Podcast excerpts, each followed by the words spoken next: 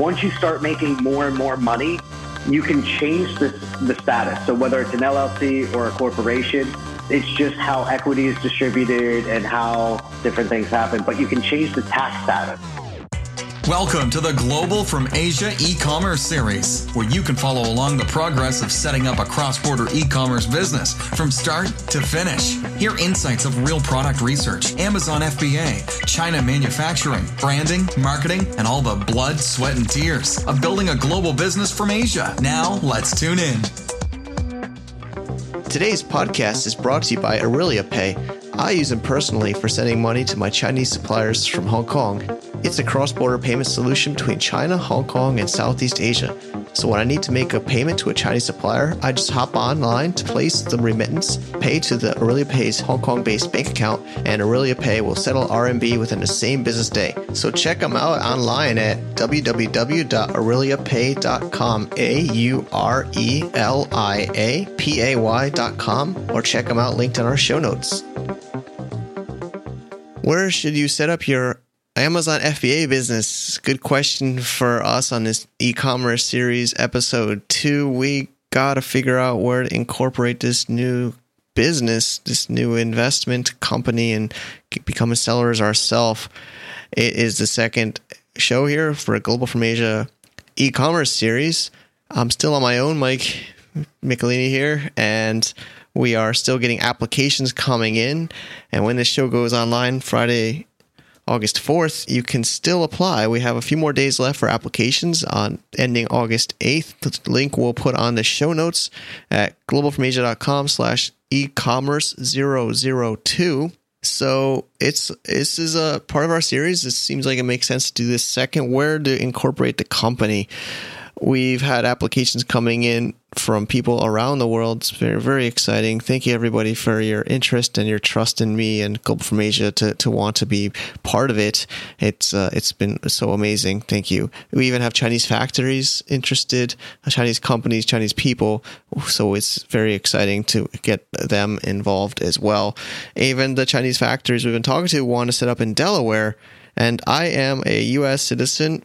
I don't know, sometimes I get embarrassed a little bit with some of the news and in the headlines, but I'm American, and I think I have to do my FBA business in America. We'll talk about this in the show. Even though I have a Hong Kong business set up for many, many years, I don't have a current U.S. company open. I do think I need to incorporate in America. So we'll talk about that on the show, as well as transfer pricing and tax planning. It's something a lot of people always talk about, so I know this is going to be an exciting one. We'll bring on Mike Hartman. I met him in Hong Kong a couple of years ago, and he's a very knowledgeable, amazing resource about Delaware corporations, as well as FBA selling, and he's in Europe permanently, in Romania, Bucharest, and he really drops some great value on this. So today's a great show. Let's tune in, and I can't already wait to have you guys listen. So everybody, this is episode 2 of our new journey, the e-commerce series, and it's been getting very exciting, and I'm excited to have Mike Hartman on the show. First time, your first podcast. He said we were talking before recording in a couple of years, so I feel special. Thanks for agreeing to come on. Thanks for having me, man. I'm looking forward to it. Sure. So we met at Rise Conference last year, I remember, and we connected really well. Like you've done all kinds of e-commerce, crowdfunding, your marketing, FBA. So you have quite a huge resource of knowledge, and you're currently in Romania, Bucharest. Just back, I think you were on travel just recently, and I was out in the Ukraine meeting with some. Actually, believe it or not, the Russian community is pretty big, like 20,000 sellers. Amazing. It's really amazing. Yeah. So, so you specialize, you kind of do quite a few things, but today we're going to be talking more on your incorporation business. You help people in Delaware Corp, US Corps, it's a lot with e-commerce online businesses. So today we're talking about my case of setting up, getting back in the FBA game. And like I mentioned, and people on the show know, this is having partners apply. So we have, of course, some non-Americans applying. And I think we should do it in Delaware. Actually, some Chinese factories said we should set up Delaware as well. So today, you're going to kind of guide us a little bit and give us some insights on that. And maybe before we start, you could share a little bit more background. I try my best there, but you have so much great stuff to share. All right. So, yeah, I've been living in Bucharest, Romania now for about 4.5 years, living the Eastern European dream, you know, and traded in the American one. Been specializing in e-commerce businesses, helping set them up for about 7 years now. Originally went for school for MBA in international taxation, worked for the IRS for a brief stint, gave that up, moved to Europe, then got into some marketing out here as well, did pretty well on it. So I've worked on some crowdfunding campaigns doing over $1 million. I've done FBA businesses doing over $1 million per month.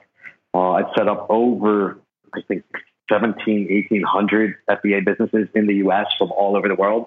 I have clients in something like 109 countries worldwide currently. And basically, I also help manage several brands on Amazon. And that's basically it. And I've been doing the Amazon game since, I want to say 2013, 2014, somewhere in there. So a few years. Cool. Yeah, so it's great. Yeah, I think this is perfect to have you on the show, especially now. So it's funny, I got out in 2012, and I guess I was early, but getting back, never late, better late than never now, but we're getting in.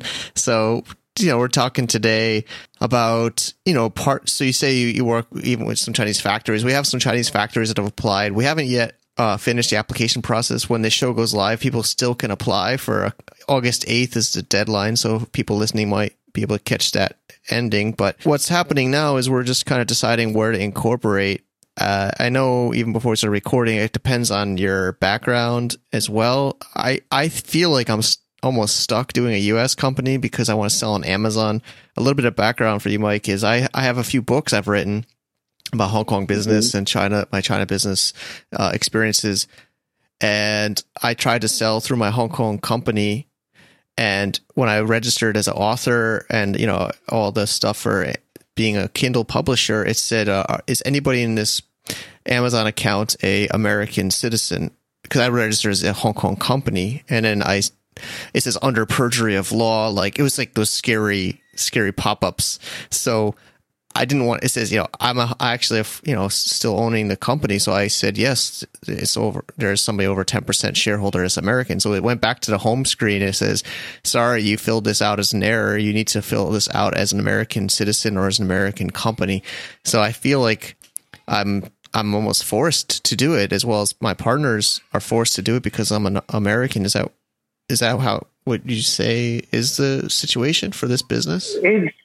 So for a U.S. citizen, let's be honest. If you own more than 5% shares in a foreign corporation, you have to file an additional form on your tax return, which is a headache. Most people don't comply with this, but it's something where the IRS could really screw you. Mm-hmm. For the most part, I recommend just filing a company in the U.S. Straight from the beginning. It's just more straightforward for a U.S. citizen. Even if you're doing it through like a Hong Kong company or something like this, more than likely, because the U.S. is one of those, let's say, aggressive tax regimes where they tax you on your worldwide income, and they will go after you no matter where you live in the world. So I just recommend doing the company straight from the beginning, especially for U.S. citizens, just because it makes more sense. Also, if you're a U.S. citizen and you have U.S. assets, it's a way to insulate your other personal assets doing it on a company in the U.S. than, say, your personal name, because we all know Americans are sue happy, exactly. As I call them. Exactly. So. Which goes into my next question. I actually, when I first started selling on eBay and my own website in 2003, I just used my personal name. I had a general partnership with my roommate, and I got lectured by a lot of people that I had to have an actual, limited liability company. So I assume that's correct now. But I guess my question is, we want to do this fast. With this new e-commerce business, it's going to come up quick. We're trying to hit the Christmas season, so we got to get a Seller Central account. I know there's personal account or a company account. It's different. I don't know if that's changed can change that later, or should I get the company? I guess it's pretty fast to set up Delaware Corp anyway, but... Delaware takes around 24 hours to do the company. You can change it later when you move it from one to another. You might go through a review process, which normally takes around 2 to 3 days right now. Okay, so, in Amazon. In Amazon, exactly. So okay. I've moved from personal sellers, professional sellers. I've moved from, let's say, Romanian companies or Hong Kong companies, the U.S. companies. Normally, when you're moving from one company to another, it goes through an additional review process. It didn't used to be that way, but right now the additional review process takes around 3 days, where basically you're uploading your IDs and your company formation documents and a copy of your EIN. So it's pretty straightforward. Okay, got it. Because basically we got to make founders agreements and, correct, of course the incorporation is pretty fast, but just the deal with each other. And I might have like an interim where we use maybe myself as a individual, as an American. I'm just, we're deciding this. Of course I got to discuss this too, but it's something we're thinking about. So it's possible to switch at least. So we could have some kind of intermediary to get it going. But of course, there's, like you said, sue happy in America. It would be liability to me personally if I used an individual seller account. Yes. Yeah. So you would have your personal liability, which means if you have U.S. assets, they could get judgments on you. They could go after your assets in the U.S. And I don't know if you're like me. Most of my assets are actually held through different U.S. companies or U.S. bank accounts. So for the most part, anytime I'm doing business, I'm doing it through a U.S. company. Even though I live overseas, I maintain my financial resources in the U.S. Got it. I'm the opposite. I barely have anything in the U.S. I haven't been there for years. And I haven't been there for years either. It's just easier for me. And from my point of view, it's just easier. I guess. Yeah. All right. This has been helpful already. I hope this helped. I think this is helpful for our listeners. So then the idea would be we could set up, we could maybe have a Chinese factory, maybe an EU citizen, another American, create this company. But we should still probably, that's going to probably be a future. We're probably going to have a lawyer on the show soon about founders agreements and different ways, of course, to make sure there's the proper ways to deal with issues in the future. With business partners. But would you say just to issue the shares straight away? So actually in an LLC, they don't issue shares. They issue something called membership certificates. So the membership certificates are just equity in the company. So you just distribute basically the equity in the company. The company is run through something called an operating agreement. And there's a website out there called Rocketlawyer.com, and you can check this out. It's, and you can sign up for a free trial for 7 days or whatever. And then after 7 days, they hit you with like $40. But you can create your founders agreements on there. You can create your operating agreement. You can create all the additional documents basically for free in 7 days and then cancel the membership. That's what I've done in the past. And it seems to work out pretty well. So it's a way to get all your documents without paying an attorney to do the stuff. You can pay an additional like $40 or $50 and have an attorney review all the documents for you, which is pretty cool. That is pretty nice. Yeah. Awesome. Great tip. And so you're suggesting LLC over a corporation, or is there a thought process? It depends. So like if LLC is normally what I recommend just to simplify the taxation because it's a pass-through entity. If you're a foreigner and if you're a U.S. citizen, there's two different people. LLC is fine. Once you start making more and more money, you can change the status. So whether it's an LLC or a corporation, it's just how equity is distributed and how different things happen. But you can change the tax status. So you can change from let's say an LLC, which will be taxed as a disregarded entity or a partnership, if there's more than one, to a corporation. And you can change it back. However, if you are a U.S. citizen with another U.S. citizen, totally go for the S-Corp. It has so many benefits. If it's only U.S. citizens in the company, you have to be a U.S. resident or a U.S. citizen in order to have an S corp in the U.S. My last S corp was my last business in the U.S. I have no business in the U.S. now, but it was S Elect Corp. Because it seemed like the best. I actually can't even remember, but it seemed like the best option. So then you think with foreign Well, I mean, I'm honestly, the thing, Mike, is getting exciting is we have people that want to passively invest in this, and it is going to be an inventory business, and it's going to be a public case. So I already have listeners that aren't interested to be active partners, but they want to come in maybe as a minority shareholder and investor later. So I think probably for our case will be a C Corp, which. Yeah, in this case, you can issue more shares, you can distribute shares, you can set par value of the shares. So if you're looking for investment, let's say venture capitalists, these kind of investments, 100% go for a corporation. If you're looking to do this on your own dime, as we call it, go for an LLC. Also, you know, once you start making money, most of the time we'll convert the limited liability company into a corporation. And this is normally when you're hitting the $1-2 million mark, something like that, especially for tax purposes. Because then once you start making this money, we normally help set up like, we'll refer you to the proper attorneys and tax accountants to set you up with like some multi-jurisdictional structuring where you can offset your tax liability. Got it. So as far as this venture, I'm an American citizen. I own a Hong Kong corporation, which I've been actively, you know, living here overseas. Of course, I'm an individual, but I want my whole company to own it because I have other partners in this. And the idea of this venture is that the benefit of this new e-commerce business or FBA business will also be going to the Global From Asia brand company. Yeah. So is it more? It seems like. I can imagine the American government thinking, "Oh, this I'm trying to avoid tax because I'm using a Hong Kong company."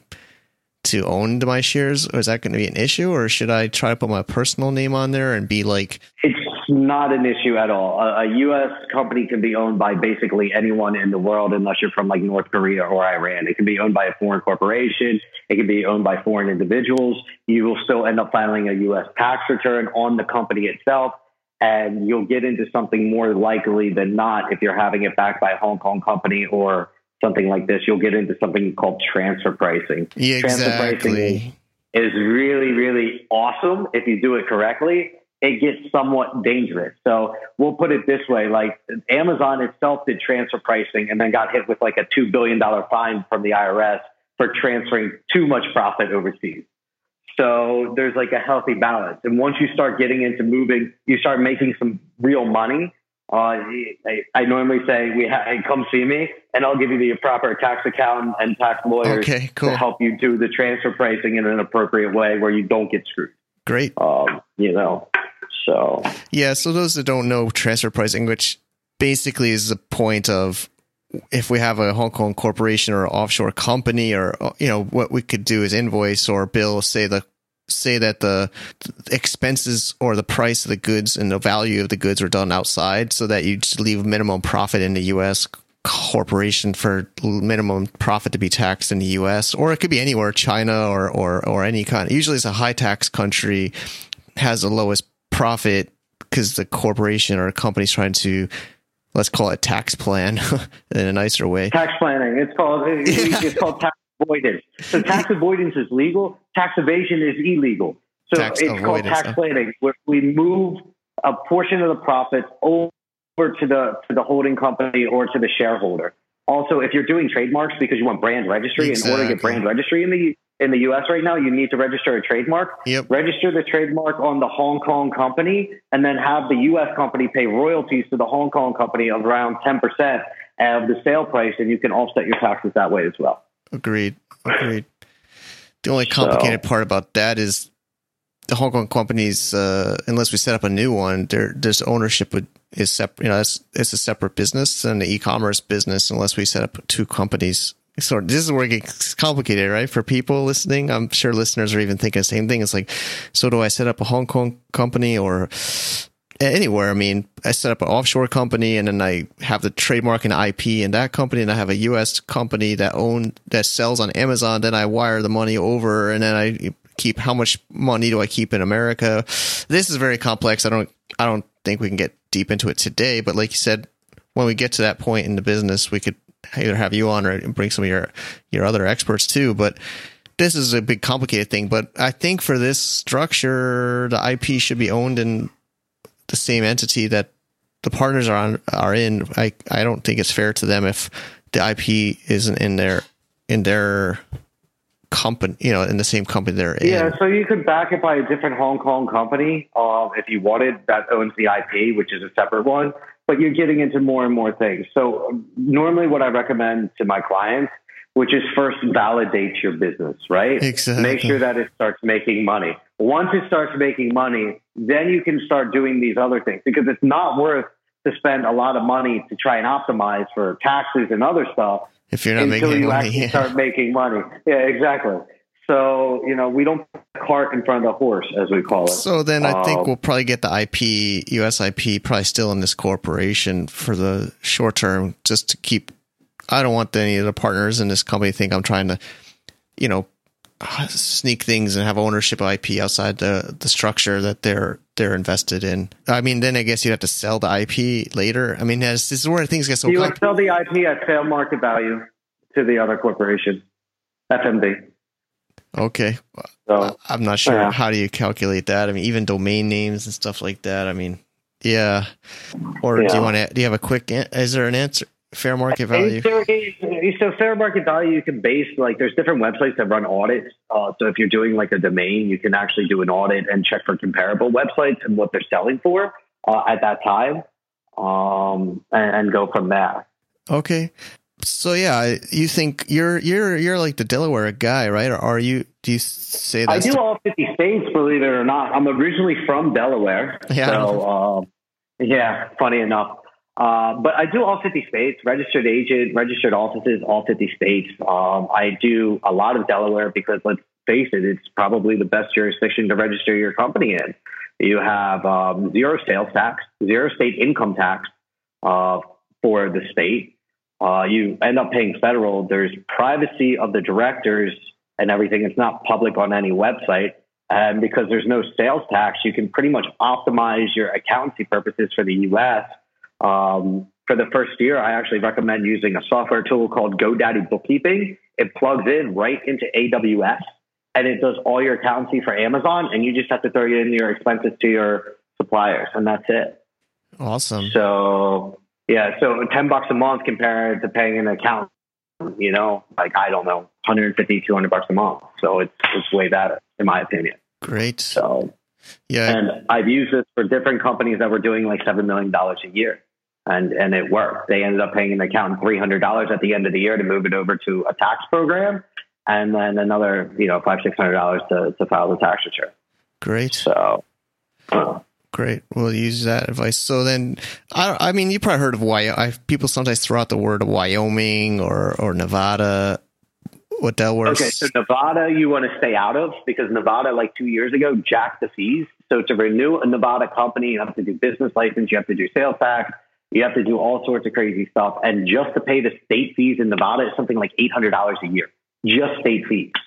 So on top of that, you have to pay a registered office. You have to pay other stuff. So it ends up costing you more than it's worth. Also, the directors and owners are public right on the Nevada Secretary of State website. And most people don't want everyone to know who owns an FBA business. So I don't normally recommend that. Wyoming, it's very similar with Delaware. Delaware has a $300 a year state franchise tax, regardless of income. Wyoming has $100. The difference between Delaware and Wyoming is sales tax. So you'll actually have to register for sales tax and charge sales tax to Wyoming customers and do sales tax returns, which costs you more in accountancy than it would for a Delaware. Wyoming and Delaware basically both have zero income tax. After the first year in Wyoming, they disclose the name and directors of the ownership. In Delaware, they never do this. There's better corporate law. So if you ever get sued, it's not public like it is in Wyoming. And believe it or not, a lot of FBA sellers get sued for patent infringement or trademark infringement. It's quite impressive. So normally you have to go through mandatory arbitration in the state of Delaware, which is closed door. So it's not public. So you're not getting bad publicity. So I normally register like Amazon, Google, Facebook, YouTube. They're all in Delaware. They have over 60% of the Fortune 500 companies. We have more companies than people in the state of Delaware. Also more chickens.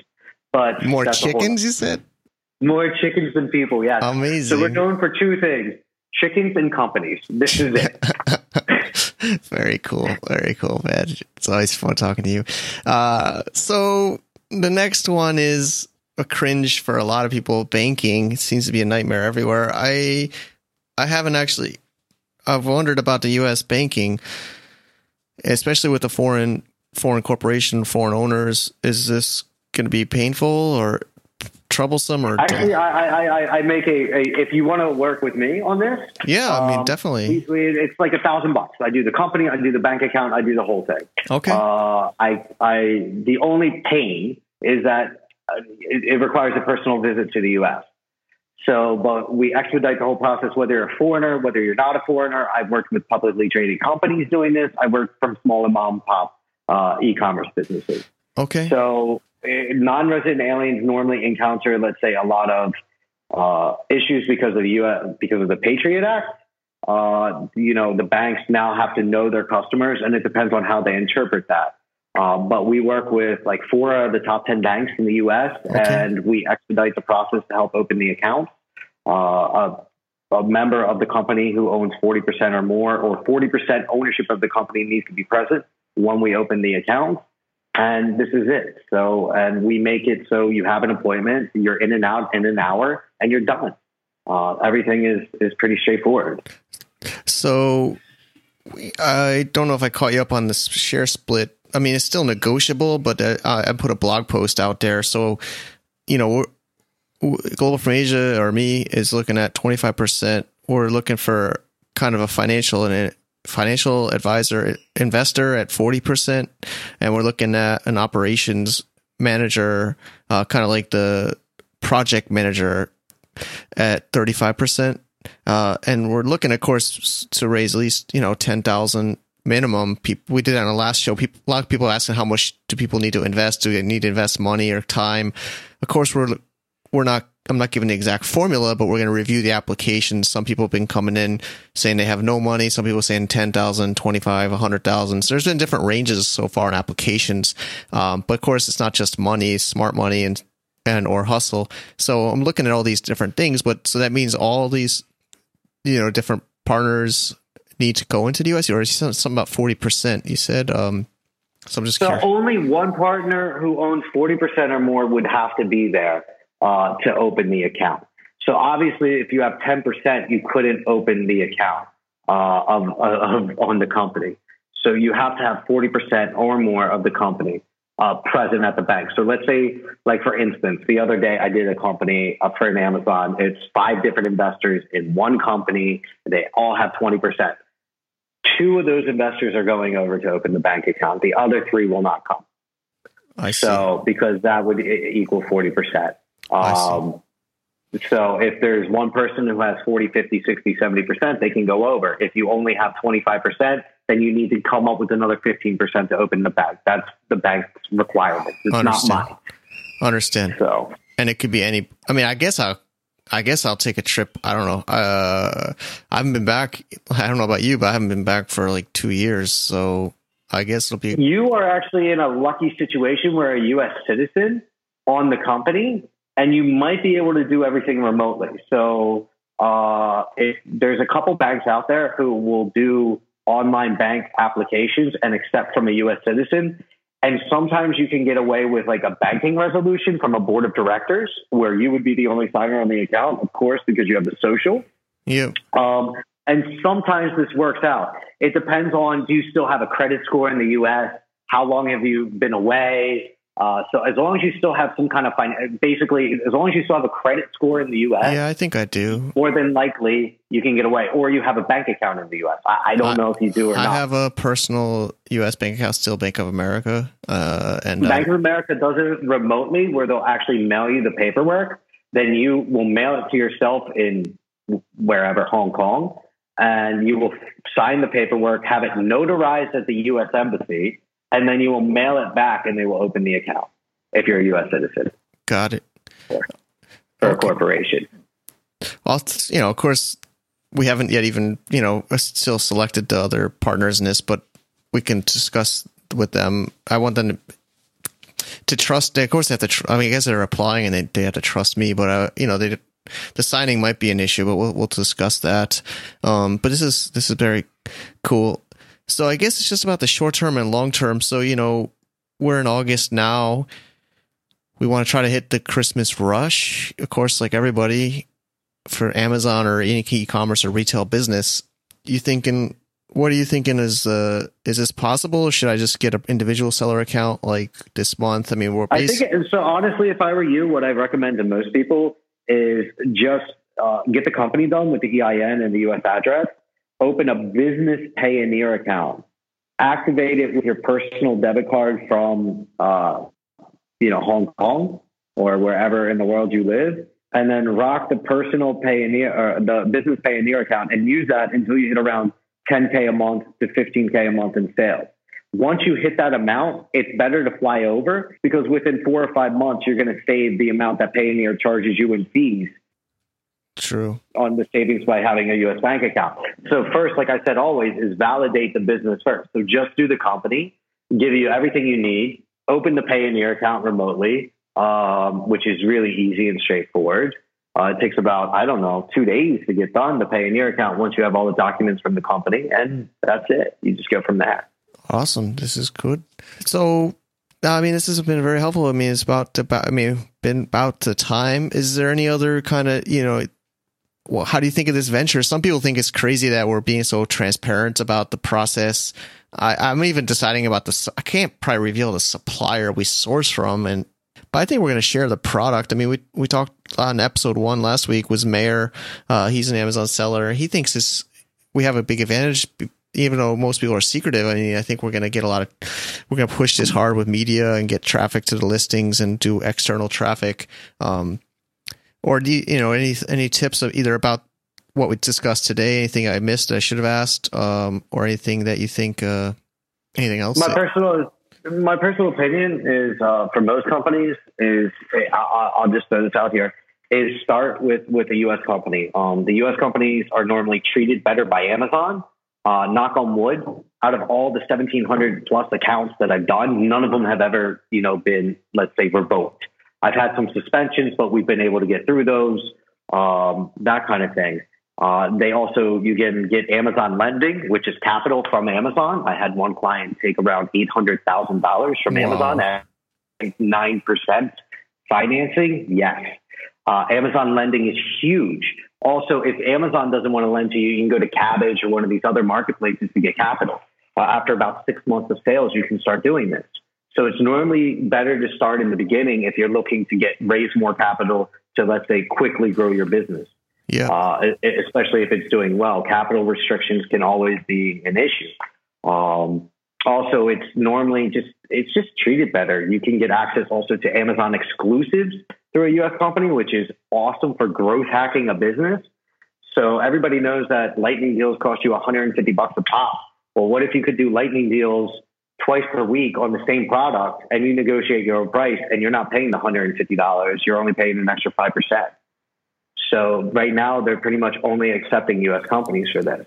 God. And it's a great way to it's like giveaways, except even better. It's just, you just keep doing lightning deals and you're setting your own price like $1 less and they're getting shown on the lightning deals page and you're blowing it out if it's a decent product. Right. Yep, so. Yep.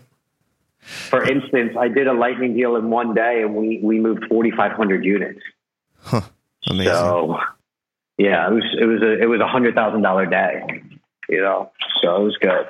Great day. Definitely a great day. So I'm excited. You got me excited. And yeah, we're going to work with you on this service. Well, it seems like in Delaware, it seems like it makes sense. I mean, I want to, of course, have the approval from my other partners, but we're going to be in a couple of weeks, setting up companies and everything. So how can people find you? I mean, you've been so generous with all these tips. What's on the website? So what I could do is I'll give you a link to, we have a special package just for Amazon sellers where we actually help set up the back end of the account through the tax interview and everything. The company with the EIN, the U.S. address, all in is $500. Okay. With the account set up. If you have any problems getting approved, we help get you through that approval process. And so I'll give you a link to that. Okay. You can